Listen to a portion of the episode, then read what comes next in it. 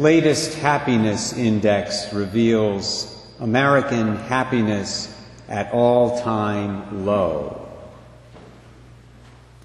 That was the headline of a very brief article that I found recently on the Harris Polls website. It was published on July 8th of last year.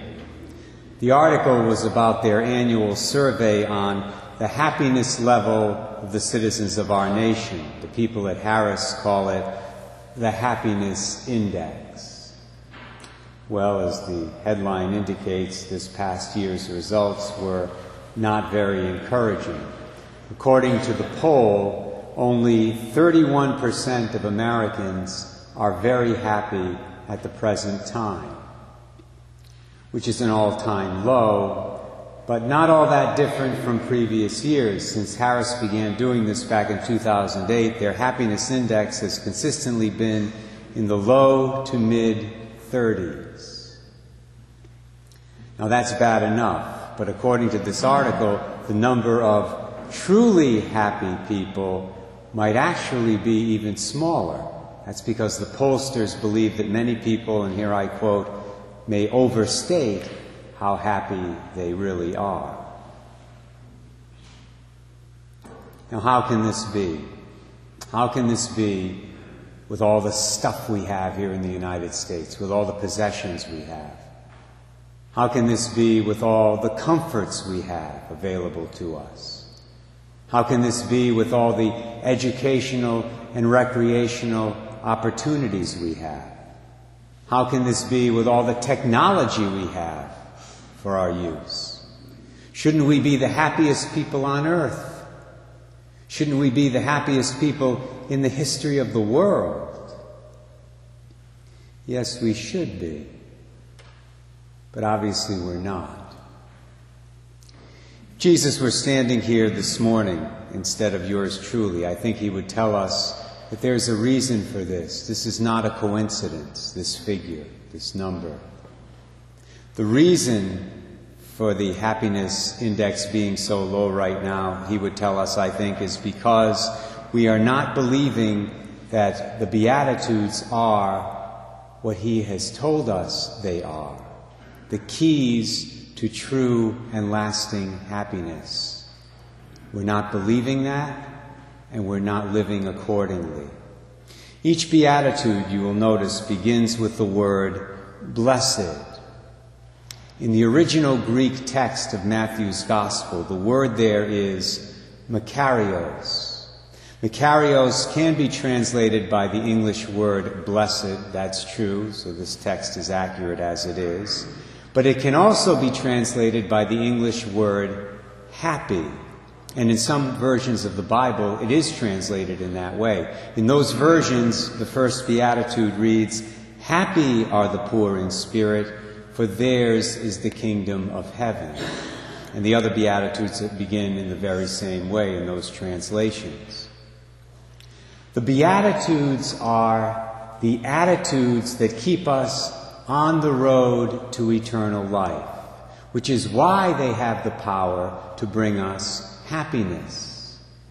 But we need to be clear about it. This is not a superficial kind of happiness that the Beatitudes are pointing toward. This is not the superficial kind of happiness that depends on circumstances. And you know what I mean by that. That's the kind of happiness that Patriot fans like the pastor have right now, and Packer fans like me do not have. Boo hoo, Father Ray. See, that kind of happiness comes and goes depending on what's going on in your life and whether or not your football team has won its last game. The happiness that comes from embracing and living the Beatitudes is very different. The happiness that comes from embracing and living the Beatitudes is a happiness, a kind of inner peace, really, that dwells in the very core of your being, which means that it can exist and it can persist even in the midst of great sorrow, which is good news, really good news. At least it should be good news to us. So Jesus says to us, Happy will you be if you are poor in spirit in other words, happy will you be if you know that you need God and then put Him first in your life. Because in doing that, you'll be on the road to heaven. Even if from time to time you experience a few bumps in the road here on this earth. Happy will you be when you mourn. Say what? Yes, happy will you be when you mourn. When you mourn, first of all, for your own personal sins, because your mourning will lead you to repentance, and repentance will keep you on the road to heaven. And happy will you be when you mourn in the midst of those bumps in the road you experience, because those sufferings will bring you closer to Christ.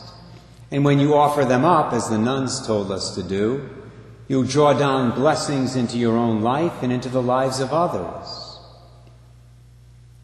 Happy will you be if you are meek, not if you're a wimp. That's not what meekness means in the Bible. Happy will you be if you are meek.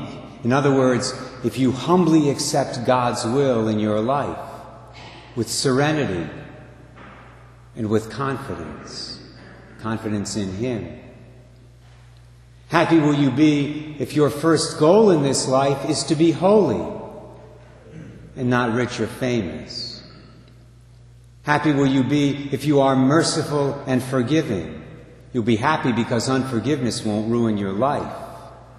And God will be merciful to you in the midst of your sins, as you need to be experiencing the mercy of God, as we all need to be experiencing the mercy of God in our lives.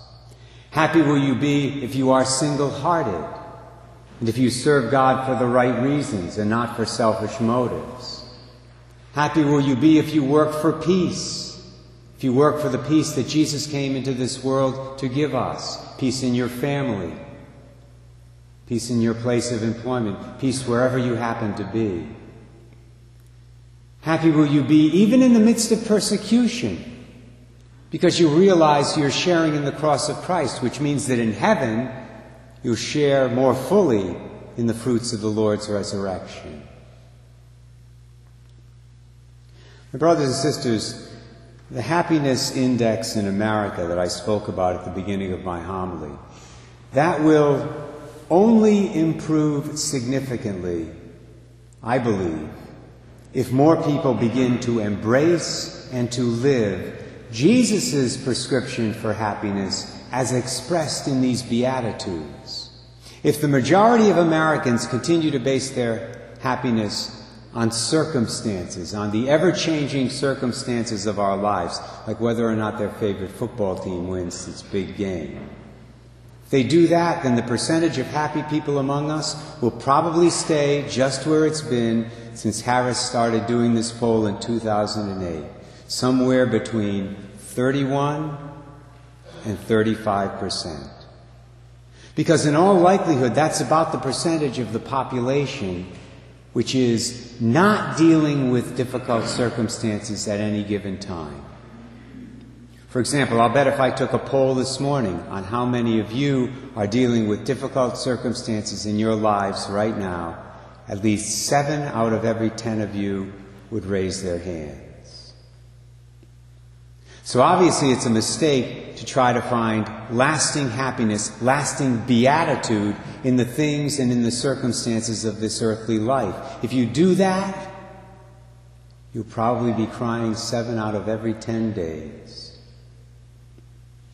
The happiness, the beatitude that endures comes from Jesus Christ and is rooted in his words to us in this beautiful gospel we just heard. So let our prayer be this morning, Lord, may your beatitudes become our attitudes. And may we inspire others to make your beatitudes their attitudes, so that we will experience a measure of beatitude here on this earth and eternal beatitude someday with you in your heavenly kingdom. Amen.